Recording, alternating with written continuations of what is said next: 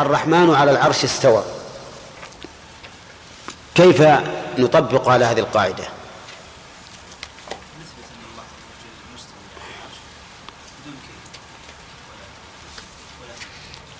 أو نقرأ الرحمن على العرش استوى ولا, ولا نتعرض لمعناه؟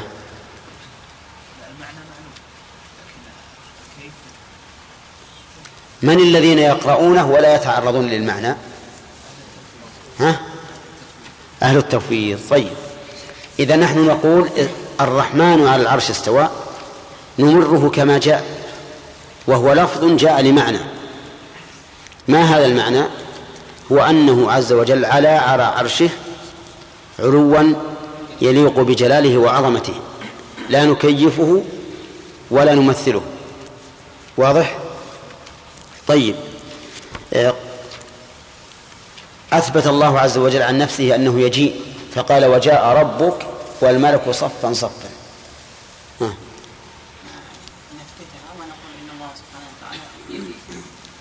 يجيء حقا.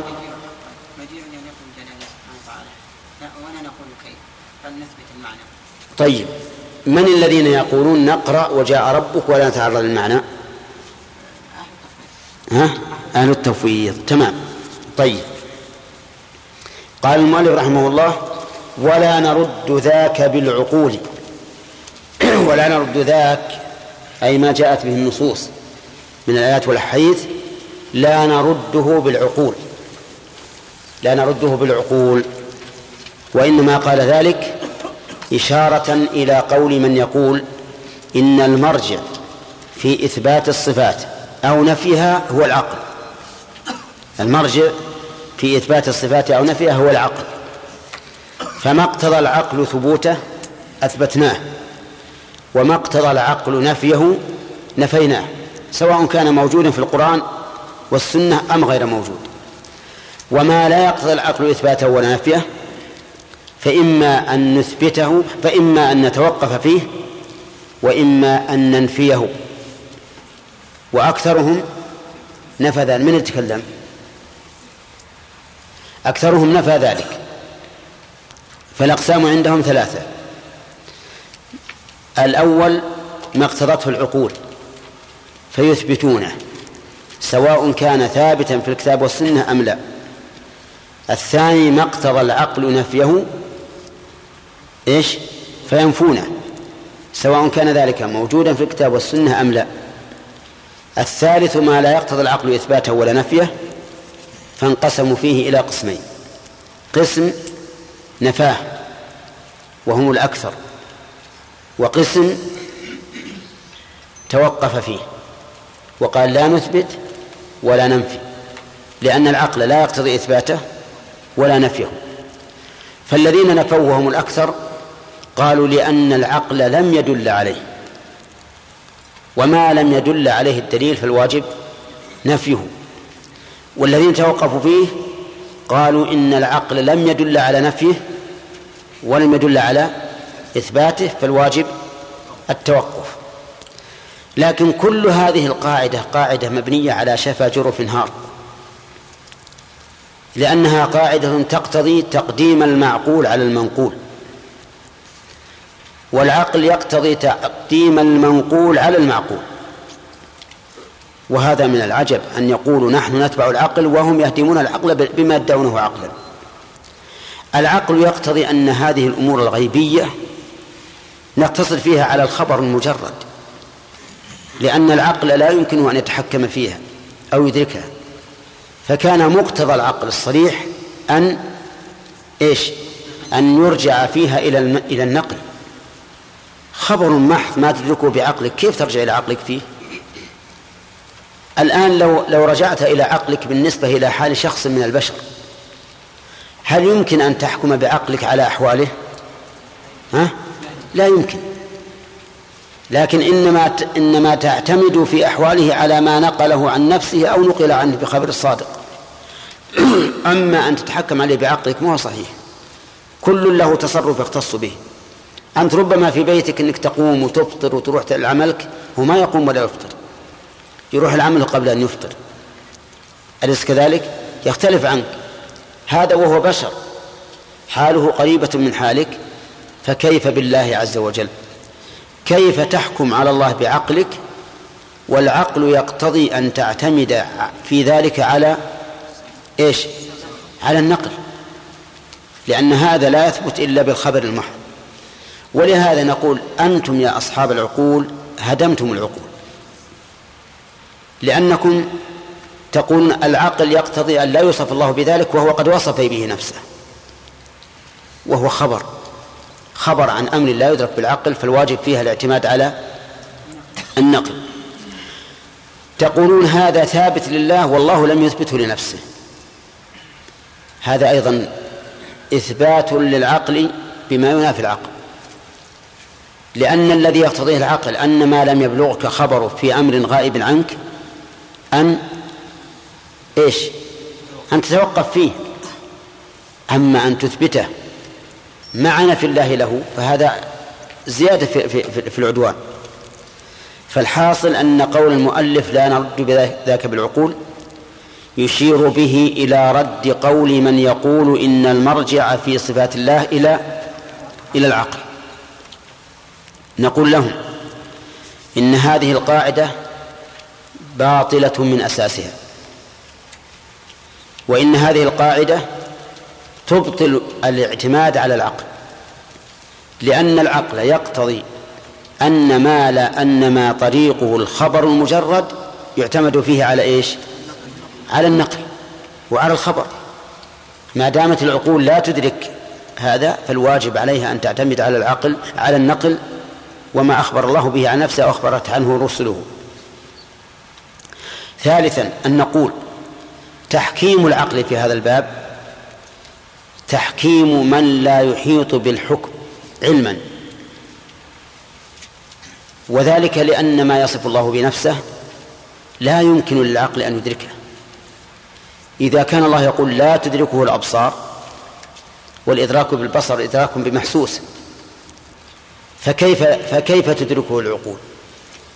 العقول لا تدرك كنها حقيقة صفات الله عز وجل أبدا. ليس كمثله شيء وهو السميع البصير. ثم نقول لهم رابعا أن هذه العقول التي زعمتم أنها مرجع ومحكم في صفات الله عقول متناقضة. عقول متناقضة. كيف؟ لأن هؤلاء العقلاء كما يدعون يتناقضون. فتجد بعضهم يقرر وجوب ذلك عقلا والآخر يقرر امتناع ذلك عقلا. امتناع ذلك.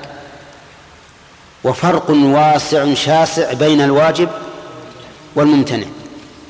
وكل منهم يدعي أنه من ذوي من ذوي العقول. هذا يقول هذا ممتنع الله ولا يجوز وصفه به وهذا يقول واجب لله فيجب وصفه به. وين العقل؟ بأي شيء يوزن ما يجب لله تعالى وما يمتنع؟ بأي عقل يوزن؟ إن قلنا بعقل زيد قال عمر وراكم تتركون عقل. إن قلنا بعقل عمر قال زيد وراكم تتركون عقل. فبأي عقل يوزن؟ فأنتم متناقضون. بل إنه كما قال شيخ الإسلام وغيره من أهل العلم إن الواحد من هؤلاء الذين يحكمون العقل يكون متناقضا. فيكتب في بعض مصنفاته أن هذا واجب لله ويكتب في في بعض المصنفات الأخرى في المصنفات الأخرى أنه ممتنع على الله. إذن الرجوع إلى العقل باطل من هذه الوجوه الأربعة. والواجب أن نرجع إلى أي شيء؟ إلى النقل. فإذا وجب الرجوع إلى النقل فهناك مرحلة أخرى واجبة وهي أن نأخذ بظاهر هذا النقل بظاهر هذا النقل. ولا نحرفه لا نقول المراد به كذا وكذا مما يخالف الظاهر بل الواجب أن نأخذ بظاهره. فإذا قال قائل إذا أخذت بظاهره إذا أخذت بظاهره فقد مثلت الله بخلقه. ولنفرض أنك أخذت بظاهر اليد أن لله يدين. يقول إذا إذا قلت إن المراد باليدين هما ما يؤخذ بهما ويقبض فقد مثلت الله بخلقه. وحينئذ وقعت فيما هو كفر. فما جوابنا على ذلك؟ جوابنا على ذلك أن نقول من يقول إن ظاهر اليدين الحقيقة يقتضي المماثلة؟ من يقول هذا؟ بل لنا أن نقول إن ظاهر اليدين المضافتين إلى الله حقيقة يقتضي امتناع المماثلة. كيف ذلك؟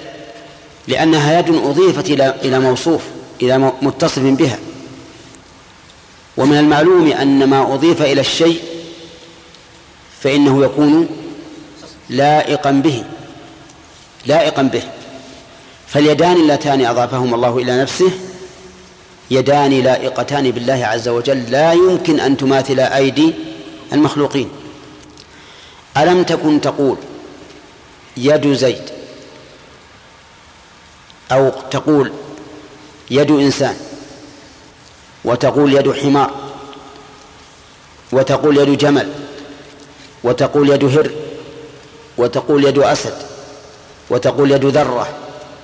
هل أحد من الناس يعتقد التماثل في هذه الأيدي؟ ها؟ أو لا؟ ابدا لأنها أيد مضافة إلى إلى متصف بها. فتكون هذه الأيدي ها لائقة بالموصوف بها. لكن إذا قلت يد أسد ويد أسد آخر ها صارت مماثلة ولا لا؟ صارت مماثلة. فإذا علم التباين بين الخالق والمخلوق بين المخلوقات بعضها مع بعض فالتباين بين الخالق والمخلوق من باب أولى. ومن اعتقد أن ظاهر نصوص الكتاب والسنة التمثيل من اعتقد ذلك فقد كفر لأن تمثيل الله بخلقه كفر ومن زعم أن ظاهر الكتاب والسنة ما يقتضي الكفر فهو كافر لأن الكتاب والسنة يقرران الإيمان يقرران الإيمان وينكران الكفر ولهذا قال نعيم بن حماد الخزاعي رحمه الله شيخ البخاري من من شبه الله بخلقه فقد كفر ومن جحد ما وصف به نفسه فقد كفر وليس فيما وصف الله به نفسه ولا رسوله تشبيها. فالحاصل أن نقول إننا إذا أخذنا بظاهر النصوص لم نكن ممثلين بل نحن أبعد الناس عن التمثيل. والممثل حقيقة هو الذي صرف النصوص عن ظاهرها. هذا هو الذي جعل النصوص دالة على التمثيل. الذي جعل النصوص دالة على التمثيل هو الذي صرفها عن ظاهرها. لماذا؟ لأنه لم يصرفها عن ظاهرها إلا حيث اعتقد أن ظاهرها يقتضي التمثيل فلما اعتقد هذه العقيدة الباطلة ذهب يصرفها عن ظاهرها. ولهذا نقول كل معطل فهو ممثل. كل معطل فهو ممثل. ليش؟ لأنه لم يعطل إلا حيث اعتقد أن ظاهرها التمثيل فذهب يصرفها عن ظاهرها ويعطل مدلولها عن عما أراده الله. طيب من القائلون بتحكيم العقل؟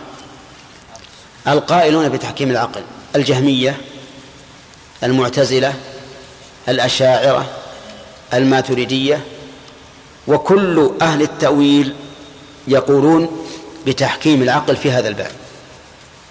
يقولون بتحكيم العقل في هذا الباب.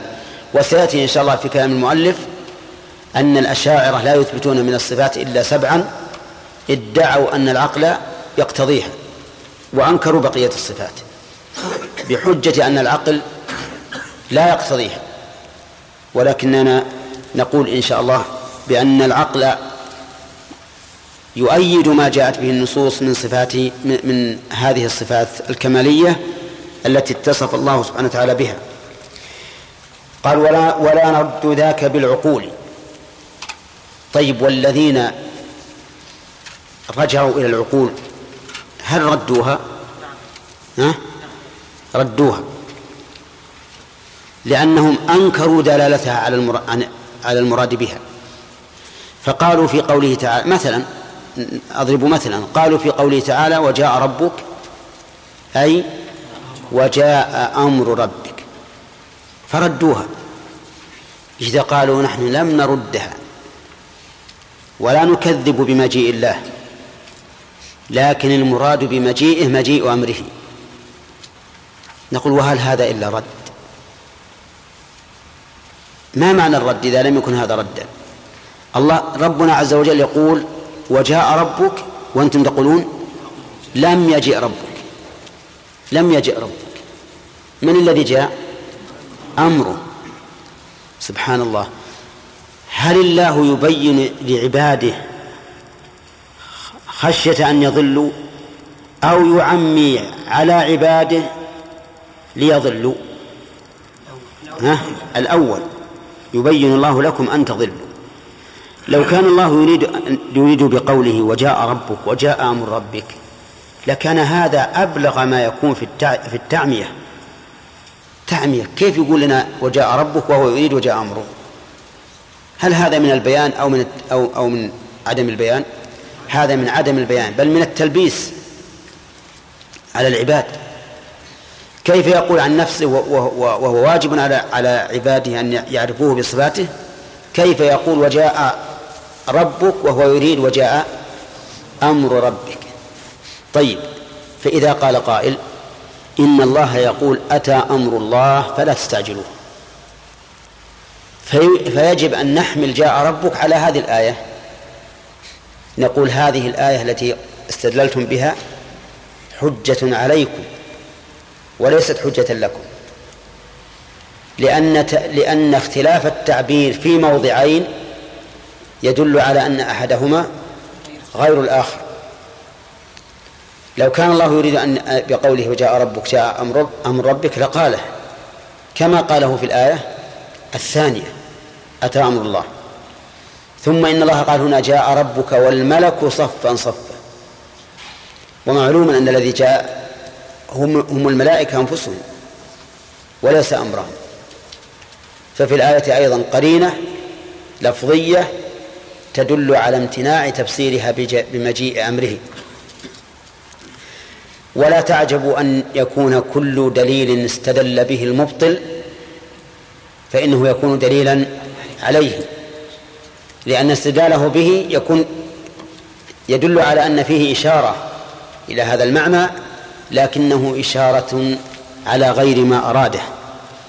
وقد التزم شيخ الإسلام في كتابه عادل في كتابه تعارض العقل والنقل التزم بأنه لا يأتي مبطل بحجة يحتج بها على باطله إلا جعلها دليلا عليه لا له. نعم. إذن نحن نقول لهؤلاء الذين يحكمون العقل إنكم أنتم الذين خرجتم بآيات الصفات وأحاديثها عن إيش؟ عن ظاهرها. أما نحن فإننا أخذنا بظاهرها لأن الله تعالى إنما أنزل الكتاب تبيانا لكل شيء وأراد من عباده أن يهتدوا بهذا القرآن لا أن يضلوا فيه. وإذا كنتم أنتم تعملون بظاهر النصوص في العبادات والمعاملات. وهي أيضا عن العبادات والمعاملات فيها ما ما يرجع فيه إلى العقل. كالمسائل القياسية. فكيف ترجعون إلى فكيف لا ترجعون في فيها إلى مجرد النقل وتمنعون القياس؟ كما منعه أهل الظاهر. مع أن هؤلاء الذين يرجعون العقل في باب الصفات يرجعون إليه أيضا في باب في باب الأحكام. لكنهم يأخذون بظاهر النصوص فيها ولا يأخذون بظاهر النصوص في باب الصفات وهذا من التناقض في الاستدلال. نعم مثلا العلماء قالوا في الكلام نقول يعني هؤلاء نقول إن إنهم لم يوفقوا للصواب. ونعلم أنهم ما أرادوا سوءا لكن هذا فضل الله يؤتيه من يشاء.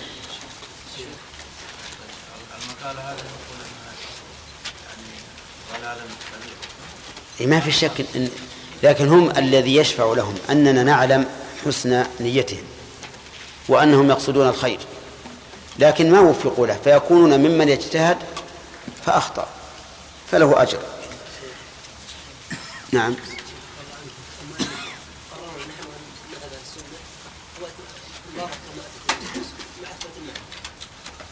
مع إثبات؟ نعم. إثبات اللفظ والمعنى. ها؟ نعم. نعم.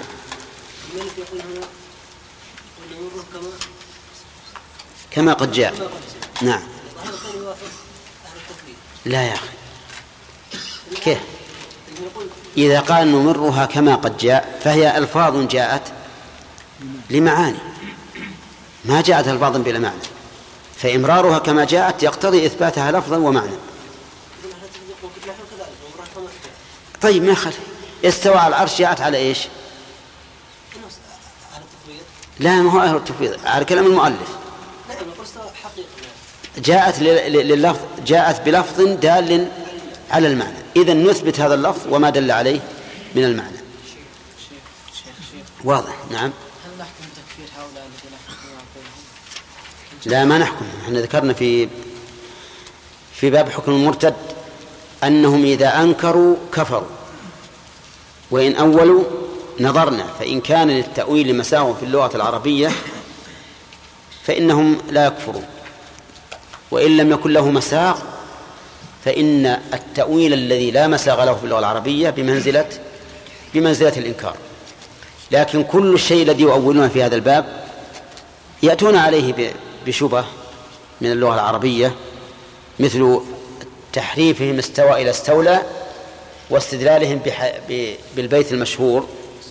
قد استوى بشر على على العراق من غير سيف أو دم مهراق. لكن هم على كل حال هم ضالون في هذا الشيء. نعم. بالنسبة للوجه الرابع في إبطال استدلال العقل أن أن العقول متناقضة فقد توجب شيء وتمنعها أخرى ألا يقال في رد هذا أن أن أن كما أن العقول تفهم النصوص فهم مختلف فيرجع إلى يرجع إلى العقل الذي وفق بالصواب فيرجح بين العقول اي لكن هم يرون الآخرون المخالفون يرون ان ان النصوص دلت على ما ما ما اقتضته عقولهم. هم أيضا لا يلتفتون للنصوص أصلا. لا تظن أنهم كمثلك يرجعون للنصوص. أصلا ما يرجعون للنصوص. عندهم ما أثبت العقل ما أثبته العقل من صفات الله ثبت. وما نفاه فهو فهو منفي. بس إذا قالكم أن العقول إذا اختلفت عندنا نعم. فنحن نرجح ننظر الأصوب ويأخذ ما هو كل واحد منهم يرى أن العقل دل على هذا. فبأي عقل نرجع إليه؟ إلى عقل زيد أو عمر أو إلى من؟ الأقرب الصواب. لا ما يصير. لأن ذاك يقول أنا اللي عند الصواب.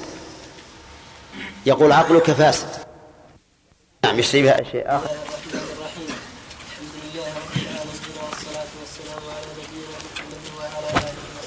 صلى وسلم على رسول الله. قال رحمه الله تعالى ولا نرد ذاك بالقول بقول مختل به جهول فالعقل والاثبات من غير تحقيق ولا تمثيل فكل من اول في الصفات كذاته من فقد تعدى واستقال واشترى وخاض في بحر الهلاك وافترى ألم تر بس.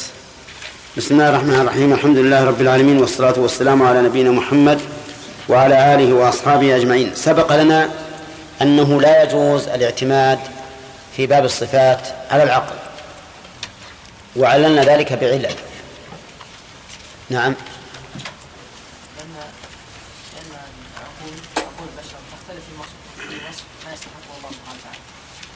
فتختلف عقول الناس فيما يعني تناقض العقلاء فيما بينهم فيما يثبت وما وما ينفع هذا واحد.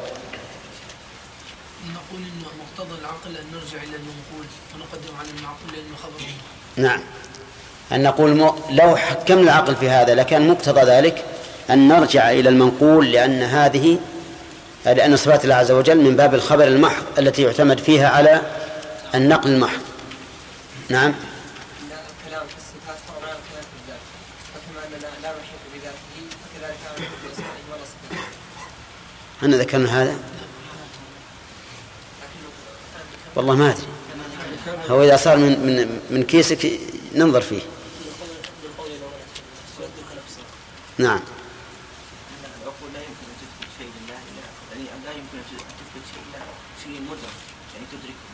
أن العقول لا يمكنها إدراك ما يجب لله ويمتنع ويجوز على سبيل التفصيل.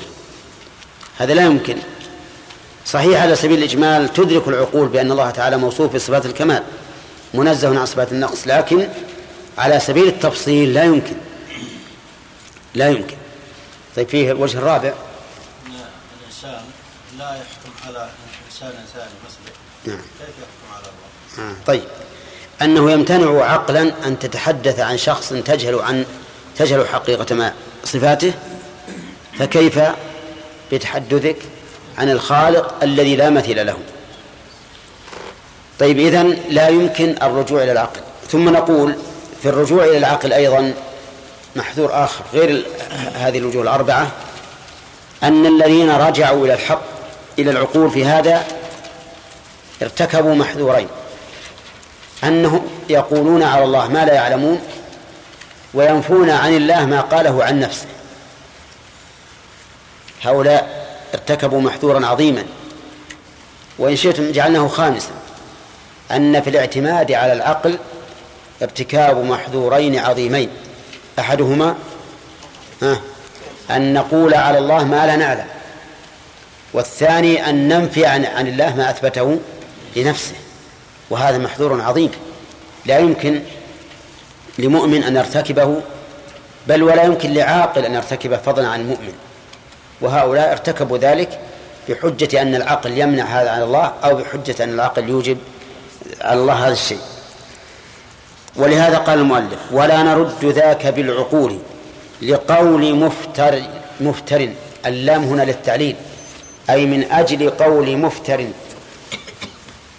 والمفتري هو الكاذب وبه مفتر به أي كاذب به جهول. ويجوز أن نجعل به متعلق بجهول أي جهول به. وإنما قال المؤلف مفتر وجهول لأن من خالف النص وقال المراد به كذا فهو إما كاذب وإما جاهل. إما كاذب إن تعمد مخالفة النص. يعني يعلم أن النص يدل على كذا ولكن قال نرجع إلى كذا. وإما جهول إن كان لا يدري أنه خالف النص. فالذين خالفوا النصوص في هذا الباب لا يخرجون عنها عن أحد هذين الوصفين. إما الكذب إن علموا أن النص يدل على خلاف قولهم ولكن ارتكبوا خلافه عن عمد. وإما الجهل إن ارتكبوا خلاف النص عن غير عن غير عمد. طيب. ثم قال فعقدنا الإثبات. يا خليلي من غير تعطيل ولا تمثيل. عقدنا يعني اعتقادنا. الإثبات من غير تعطيل ولا تمثيل. قول عقدنا الإثبات أي إثبات هو؟ إثبات ما أثبته الله لنفسه. ولا شك أن في العبارة قصورا. لأن عقدنا الإثبات فيما أثبته الله لنفسه والنفي فيما نفاه الله عن نفسه والتوقف فيما لم يرد إثباته ولا نفيه. ما لم يتضمن نقصا فإن تضمن نقصا محضا فهو مما ينفى عن الله. فصار فصار اعتقادنا على النحو التالي. أولا إثبات ما أثبته الله لنفسه والثاني نفي ما نفاه الله عن نفسه والثالث التوقف فيما لم يرد إثباته ولا نفيه ما لم يتضمن نقصا محضا فإننا إيش؟ ننفيه عن الله فإننا ننفيه عن الله. إثبات ما أثبته الله لنفسه كالحياة والعلم والقدرة والسمع والبصر والوجه والعين واليد والقدم والأصبع وما أشبه ذلك. عرفتم هذا نثبته لأن الله أثبت لنفسه نفي ما نفاه الله عن نفسه كالظلم والجهل والغفلة والنسيان وما أشبه ذلك.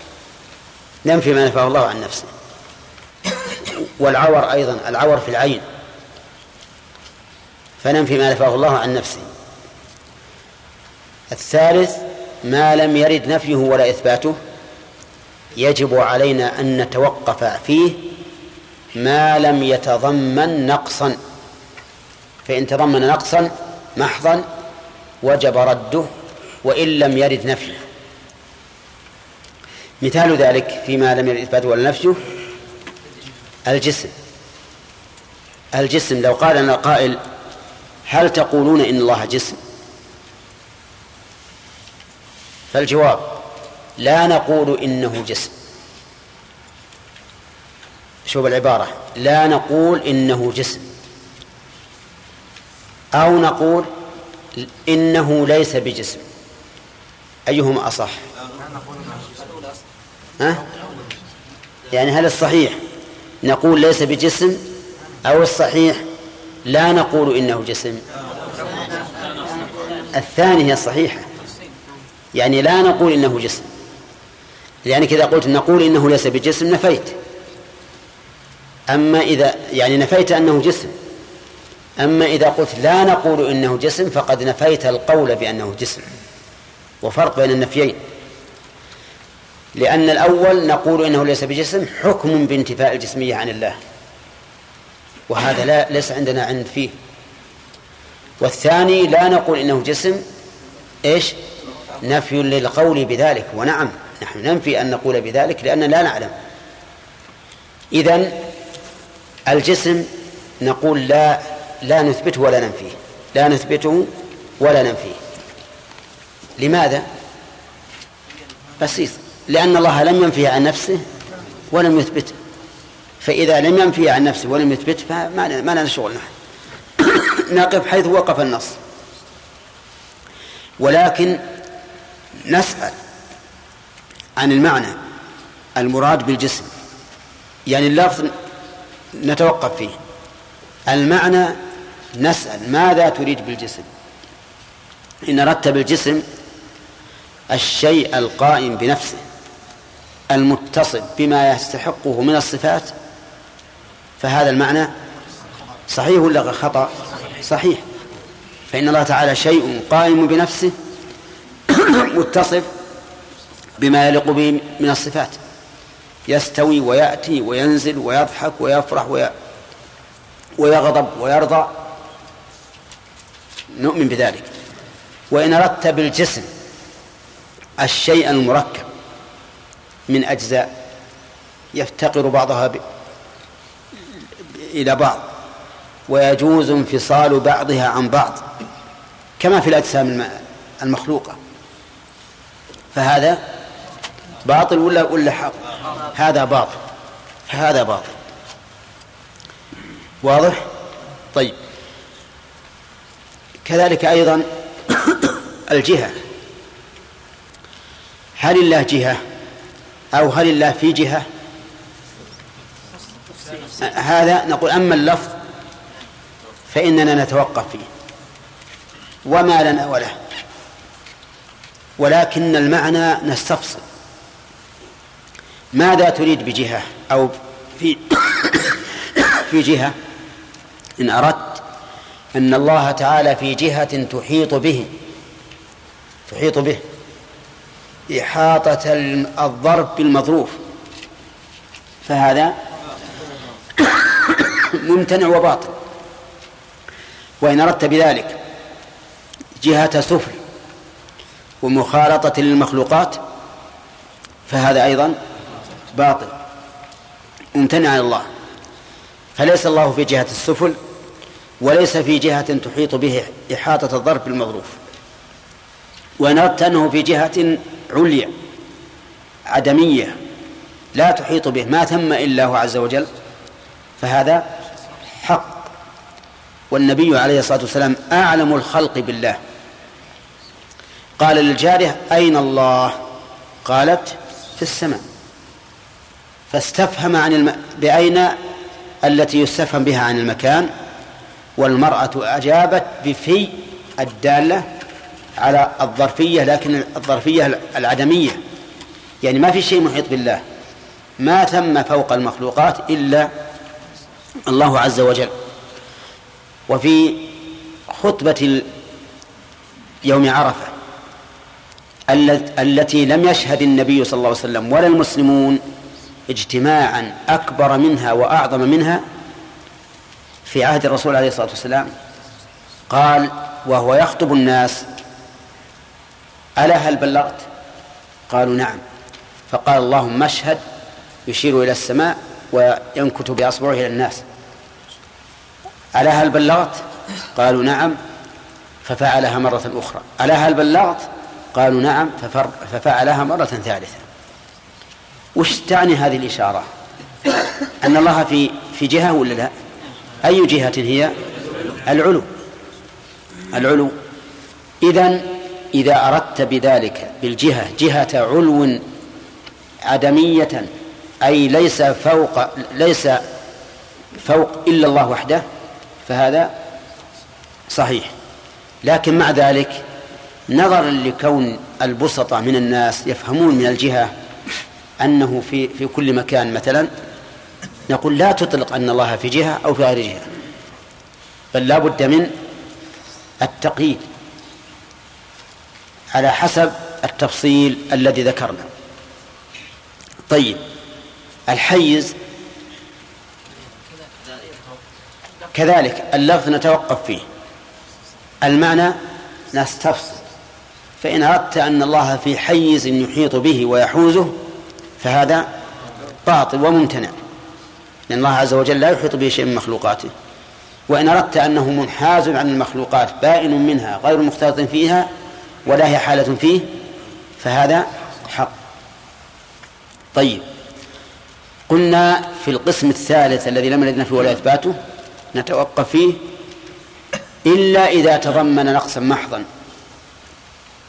مثل لو قال لك قائل هل لله أمعاء وش تقول؟ تقول لا. ولا تقول آه، نتوقف؟ نقول لا. لا. لأن الأمعاء إنما تكون للآكل. والله عز وجل يطعم ولا يطعم ولا يأكل. وقد يقول قائل إن هناك دليلا من, من القرآن على أنه ليس له أمعاء. مثل وهي الصمد. لكن لو قال قائل هل لله آلة تناسل مثلا؟ نسأل الله العافية. يعني لو قال قائل هذا. لأن أهل التعطيل يلجؤون أهل السنة بمثل هذه الافتراضات. وش نقول؟ نقول لا. ولا نتوقف؟ نقول لا. لأن هذه إنما يحتاج إليها من؟ يحتاج إلى الولد. والله عز وجل لم يلد ولم يولد ولم يكن له كفوا أحد. واضح؟ طيب. ذكرنا أن أن عقدنا أن قول المؤلف عقد من الإثبات فيه قصور لأن الواقع أن عقدنا إثبات ونفي وتوقف. ولكن في باب النفي هل هل الله تعالى متصف بصفات هي نفي محض؟ الجواب لا. صفات الله سبحانه وتعالى المنفية متضمنة لثبوت كمال. يجب أن نؤمن بأنها متضمنة لثبوت كمال. لأنها يراد بها بيان كمال الصفة المضادة. فلا يظلم الله شيئا. إن الله لا يظلم الناس شيئا. لماذا؟ لكمال عدله. فهذا النفي إنما هو من أجل كمال الضد قد يكون في الإنسان عدل لكن يكون فيه أيضا ظلم أليس كذلك؟ فيقال فلان عدل لكن ظلم في القضية الفلانية فلا ينتفع عنه الظلم لكن الله عز وجل ينتفي عنه الظلم لماذا؟ لأن العدل لديه كامل. لا يمكن أن يرد في حقه الظلم لا في قليل ولا في كثير. لانتفاء كما نعم. انتفى الظلم عنه لكمال العدل في حقه عز وجل. لو قلت أنا أقول لا يظلم ولا أقول لكمال العدل قلنا هذا ليس ليس ليس بصحيح. لأن صفات الله عز وجل كلها عليا وظلم لا يتضمن كمال العدل ليس من الصفات العليا. ولا لا؟ لأن الظلم إذا لم يكن لكمال العدل فقد يكون نقصا. وقد يكون لعدم القابلية فلا يمدح بنقص ولا كمال. نعم نفي الظلم. قد يكون لعدم قد يكون نقصا. وقد يكون لعدم القابلية فلا يكون نقصا ولا ولا ولا مدحا. فإذا قلت فلان رجل حبيب لا يظلم الناس يضربونه ويقول اللهم أعني على ذكرك وشكرك وحسن عبادتك وأعني على الصبر. يأخذ ماله يقول اللهم أغنني. نعم؟ يكسرون سيارته. يقول الله اللهم يسر لي من يصلحها حتى لا تذهب إلى الفحص. وهكذا. ليش؟ لأنه غير قادر. ضعيف مرة. ضعيف جدا. بل يخاف إن تكلم أن يضرب زيادة. هل هذا يعتبر مدحا إذا قلنا إنه لا يظلم؟ نعم. لا. ولهذا قال الشاعر قبيلة لا يغدرون بذمة ولا يظلمون الناس حبة خردل. لو سمعت لا يغدرون بذمة ولا يظلمون الناس حبة خردل قلت ما شاء الله ذولا ناس أهل وفاء وأهل عدل. لا يغدرون ولا يظلمون لكن الواقع أنه يسبهم. إنهم لا يقدرون على الغدر ولا على الظلم. وإلى زمن قريب أظن أن البادية يرون أن الإنسان الشرير السروق الظالم يرون أنه هو الرجل هو صاحب الشهامة. نعم. ولهذا يقولون إن بعضهم يقول لا نزوج هذا الرجل حتى يثبت أنه سرق أكثر من مرة. نعم. لأن هو الرجل. طيب ويقول الشاعر أيضا لكن قومي وإن كانوا ذوي حسب ليسوا من الشر في شيء وإن هان يجزون من ظلم أهل الظلم مغفرة ومن إساءة أهل السوء إحسانا. فليت لي بهم قوما إذا ركبوا شنوا دغارة فرسانا وركبانا. هذا الرجل يمدح قومه ولا لا؟ ها؟ يذمهم. ولهذا قال ليت لي بدلهم. ليت لي بهم قوما. إذا نفي الظلم أو نفي النقص لعدم القدرة عليه يعتبر نقصا. وقد يكون نفي النقص لأن المنف... لأن المحل غير قابل له. لا لكمال المحل ولكن لأنه غير قابل. كما لا قلت والله جدارنا لا يظلم الناس. الجدار جدارنا لا يظلم. سيارتي لا تظلم أحدا. هل يعتبر هذا مدحا؟ ليش؟ يعني ما يقبل لا الظلم ولا العدل. طيب لكن لو قلت بعيري لا تظلم. ها؟ يمكن. لا يمكن. لأن بعض الإبل يكون شريرا. ولا لا؟ يكون شريرا. يأكل الناس ويأكل أطعمتهم. ولهذا لما قالوا خلأت القصوى ناقة النبي عليه الصلاة والسلام في صلح الحديبية قال النبي صلى الله عليه وسلم والله ما خلعت القسوة وما ذاك لها بخلق. فدل على نفي. النقص عنها لأنها كاملة. ما خلعت وليس لها بخلق وإنما حبسها حابس الفيل. والله أعلم. حرنت يعني حرنت. حرنت ما تمشي. نعم. إيش المختصر لا يا شيخ. باقي؟ نعم. كيف؟ لا لا ما بتعب لكن ظنيت إنه خلص الوقت. نعم. إي نعم. لا لا ما نقول إنه جسم. أصل ما نقول جسم حتى لو قلنا إنه الشيء قام بنفسه ما نقول إنه جسم إذا قلنا نحن الجهة نرى جهة العلو كذا وكذا فنعم وإذا رأت جهة كفلة الجهة لكن ما نقول الله في جهه الحمد لله رب العالمين والصلاة والسلام على نبينا محمد وعلى آله وصحبه أجمعين قال رحمه الله تعالى الإثبات بغير تعطيل ولا وكل من إيه كذاته من غير ما وقد تعدى واستطال واجترى وخاض في بحر الحالات وافترى ألم تر اختلاف أصحاب النظر فيه وحسن ما نحاه من أثر اقتدوا.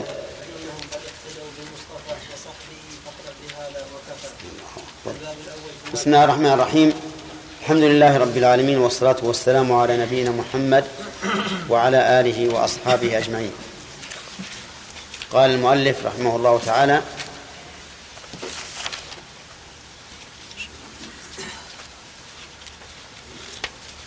قال المؤلف رحمه الله تعالى فعقدنا الإثبات يا خليلي من غير تمثيل من غير تعطيل ولا تمثيل. أولا قوله فعقدنا الإثبات ذكرنا رشيد ها. قول المؤلف فعقدنا الإثبات ذكرنا أنه نعم. نقول الإثبات. والتمام أن نقول نعم الإثبات فيما الله لنفسه نعم. والنفي فيما نهاه عن نفسه. والتوقف فيما لم يرد فيه إثبات ولا نفي أحسنت. طيب. مثال الإثبات. نعم. كالسمع والبصر. بس اثنين. أحسنت. طيب. النفي. عبد الرحمن إبراهيم. النفي مثاله. مثاله. مثل قوله. نعم. كالظلم والغفلة. طيب. يلا عبد الرحمن. ما لم يرد إثباته ولا نفيه ما موقفنا منه؟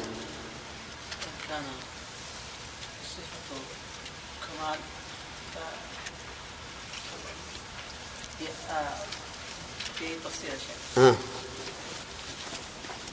أول أول شيء لا لا لا, لا ننفي ولا نثبت الله لكن بالتفصيل فيه. يعني نحن لا نثبت لله سبحانه وتعالى. ولا ولا نفيه ولا ننفي أيضا. وين التفصيل؟ فنتوقف فيه. مثل الحيز. خطأ. نعم. نتوقف فيه إلا إذا كان نفيا محضا. يعني كيف؟ نقصاً محضا. فإننا فيه طيب. إن كان نقصا محضا نفيناه. حتى وإن لم يرد نفي لأن عندنا عبارة عامة وهي انتفاء النقص عن الله عز وجل. طيب. وإن كان محتملا؟ نستفصل لكن بالنسبة للفظه. نتوقف فيه. اللفظ نتوقف فيه لا نثبت ولا ننفي. والمعنى؟ نستفسر عنه. نستفصل عنه. تمام. طيب. الأخ؟ مثاله؟ الحيز الجسم طيب هات الجسم. الجسم مثلا اذا كان لو قال لك قائل هل تقول إن الله جسم أو لا تقول؟ فما جوابك. اصبر اصبر. ما جوابك. هل تقول إن الله جسم أو لا؟ نقول في اللفظ. لا نثبته ولا ننفيه. أحسنت. يعني لا نقول جسم ولا نقول غير جسم. طيب في المعنى؟ نعم.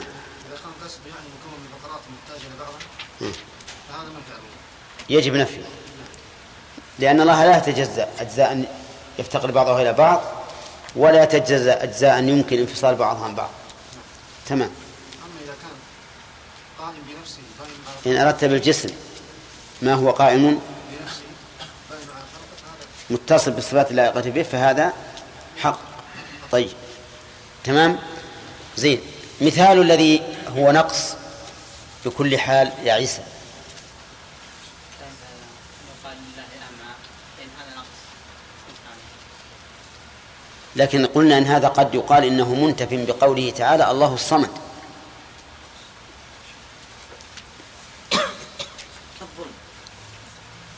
الظلم نفاه الله عن نفسه. ننفيه لأن الله نفاه عن نفسه. نعم. كالأذنين. كالاذنين هل تستطيع أن تنفيها عن الله؟ نعم ما تستطيع. ما تستطيع. بس ما ثبتت اذا أتوقف. بس نقص وجود الأذنين وش وش وجه النقص؟ و- ووجه وجود النقص أنه يولد اسم أن الله سبحانه وتعالى محتاج لهذا العضو لكي يسمع به. العين. تأتيك العين. بس الله ليس محتاج له. لا. ما يصلح. نعم. صح. نعم. صحيح. هذه ننفيها عن الله عز وجل لا لأن الله نفاها بخصوصها ولكن الله تعالى نفى ما يكون مترتبا عليها وهو الولادة. فنقول ليس لله تعالى شيء من هذا لأنه لم يلد ولم يولد. نعم. على أننا قلنا إن التساؤل عن مثل هذا في غير محله لكن إذا ابتلي الإنسان بهذا الشيء أحيانا يبتلى. ألم تسمعوا ما ذكر بعض العلماء عن شخص قام خطيبا في قوم؟ فقال أيها الناس سلوني عن كل شيء إلا الفرج واللحية. ولا أنا أخبركم كل شيء للإنسان فلله مثله. لكن أعفوني عن الفرج واللحية لا تسألون عنها. لأن ما عندي لها جواب. والظاهر أن جاء الاستثناء ليموه أنه إنسان ورع. ما يحب يتكلم بغير علم. وهو جاهل أجهل من حمار. طيب. إذن هذا ال- الذي ذكرنا يدل على أن المؤلف رحمه الله في كلامه إيش؟ في كلامه نقص أو قصور. طيب يقول من غير تعطيل ولا تمثيل. يعني يجب علينا أن نثبت بلا تعطيل. والتعطيل نوعان تعطيل للنص وتعطيل للصفة. فأما تعطيل النص فتعطيله عن دلالته وأما تعطيل الصفة فنفيها عن الله عز وجل. مثلا اليد تعطيلها باعتبارها باعتباره تعطيل صفة أن يقول ليس لله يد حقيقية وتعطيل النص أن يقول قوله تعالى لما خلقت بيدي أي بقدرتي أو نعمتي. فالتعطيل إذن إما تعطيل للنصوص بمنع دلالاتها على ما أريد بها وإما تعطيل للصفات بنفيها عن الله سبحانه وتعالى مع إثباتها لله مع ثبوتها له. بنفيها عن الله مع ثبوتها له. أهل السنة والجماعة يتبرؤون من التعطيلين. لأنهم يجرون النصوص على ظاهرها ولأنهم يثبتون لله ما أثبته الله لنفسه. ثم اعلم أن التعطيل الذي ينتفي أو الذي ينفيه أهل السنة والجماعة ينقسم إلى أقسام. أولا تعطيل جزئي. تعطيل جزئي يكون بإثبات الأسماء وإثبات سبع من الصفات وإنكار الباقي. وهذا مذهب الأشاعرة. الأشاعرة يثبتون- الأسماء لله عز وجل. ويثبتون سبعا من الصفات وينكرون الباقي. فإذا جاءت النصوص بدلالة على الباقي حرفوها. فيكون هؤلاء عطلوا النصوص وعطلوا إيش؟ الصفات فيما نفوه فمثل يقولون رضي الله عنهم ورضوا عنه. يقولون معنى رضي الله عنهم أي أثابهم. فيفسرون الرضا بالمفعول المنفصل عن الله وهو الإثابة. بل وهو الثواب. فهؤلاء عطلوا إيش؟ عطلوا الصفة وهي الرضا. وعطلوا النص فصرفوا دلالته عن على الرضا إلى الثواب فعطلوه عن مدلوله. فيه تعطيل فوق ذلك بتعطيل الصفات كلها دون الأسماء فينكرون الصفات عن الله ينفون الصفات عن الله ويثبتون له الأسماء. ومنهم من يقر بالعلم بالحياة والعلم والقدرة. لأنه لا بد للرب منها. وما عدا ذلك يحرفونه. وهؤلاء هم المعتزلة هذا المشهور عنهم. أنهم يقرون الأسماء ولكن ينكرون الصفات. أو يقرون بثلاث صفات وينكرون الباقي.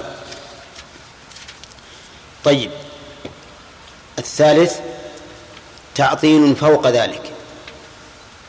وهو إنكار الأسماء والصفات. إنكار الأسماء والصفات. فيقولون إن الله إن الله لا يسمى سميعا ولا يثبت له سمع. وكل ما سمى الله به نفسه يجعلونه مسمى أو يجعلونه اسما للمخلوقات. السميع ليس الله هو السميع بل السميع خلقه وأضيف السمع إليه لأنه هو الذي خلقه في هذا. فيجعلون الأسماء والصفات كلها للمخلوقات لا للخالق عز وجل. وهؤلاء غلاة الجهمية. هؤلاء غلاة الجهمية. يقولون لا نؤمن بأن الله له أسماء ولا بأن الله له صفات.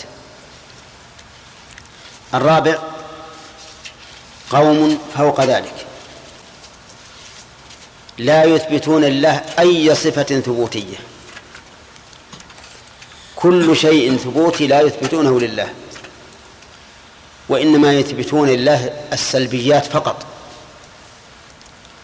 فيقولون مثلا ليس بمعدوم ليس بجاهل ليس بأصم ليس بأعمى وأما إثبات الصفة فهي ممنوعة لا الأسماء ولا الصفات. وهؤلاء أيضا القرامطة وأشباههم. والخامس فوق ذلك وهم الذين يعطلون النفي والإثبات. فلا يصفون الله بصفة ثبوتية ولا بصفة سلبية. ولا بصفة سلبية. فيقولون إنه لا يرضى فلا نثبت الرضا. ولا نقول لا لا يرضى. لا يثبتون الإثبات ولا ولا النفي. يقول لا نقول حي ولا ميت. لا سميع ولا أصم. لا بصير ولا أعمى. في فينفون عنه النفي والإثبات. يقولون لأنك لو أثبت لشبهته بالمثبتات ولو نفيت لشبهته بالمنفيات. فأنت واقع بالتشبيه أو واقع في التشبيه سواء أثبتت أم أم نفيت. فنقول لهم هل تقولون إنه موجود؟ فسيقولون لا. هل تقولون معدوم؟ لا إذا لا موجود ولا معدوم. وهل هذا ممكن؟ أن يكون الشيء لا موجودا ولا معدوما أو موجودا معدوما؟ لا يمكن. إذا أنتم الآن فرضتم من من تشبيهه بالمنفيات أو بالمثبتات وشبهتموه بالممتنعات. والممتنع طبعا لا وجود له أصلا. كيف الشيطان يلعب ببني آدم إلى هذا الحد. يقول إن قلت حي فقد شبهت وإن قلت ليس بحي ها فقد شبهت إن قلت سميع شبهت إن قلت ليس بسميع شبهت. وش أسوي؟ ها؟ قل قل لا سميع ولا غير سميع. إن قلت موجود شبهت إن قلت لا موجود شبهت. إذا ماذا أقول؟ ها؟ قل لا موجود ولا لا موجود. وهذا غاية ما يكون من من الامتناع. وقال لهم شيخ الإسلام ابن تيمية رحمه الله قال يا جماعة يعني بهذا المعنى ما هو ما هو هذا اللفظ؟ أنتم إذا فرضتم من تشبيهه بالمثبتات والمنفيات ومع أن المثبتات والمنفيات أمر ممكن فقد شبهتموه بماذا؟ بالممتنعات. لأن تقابل النفي والإثبات بإجماع العقلاء من باب تقابل النقيضين. من باب تقابل النقيضين. يعني لو أتينا لو سلمنا جدلا بأن الحياة والموت من باب تقابل العدم والملكة وأنه يصح أن نقول لا حي ولا ميت فيما لا يقبل الحياة ولا الموت كالجماد مثلا الجدار هذا نقول لا حي ولا ميت. لأنه لا يقبل الحياة والموت يعني لو سلمنا جدلا أن نوافقكم بأن تقابل الحياة والموت والسمع والصمم من باب تقابل العدم والملكة التي يجوز أن تنفى عمن لا يكون محلا قابلا لها لكننا لا لكن لا لا يمكن أن تخرج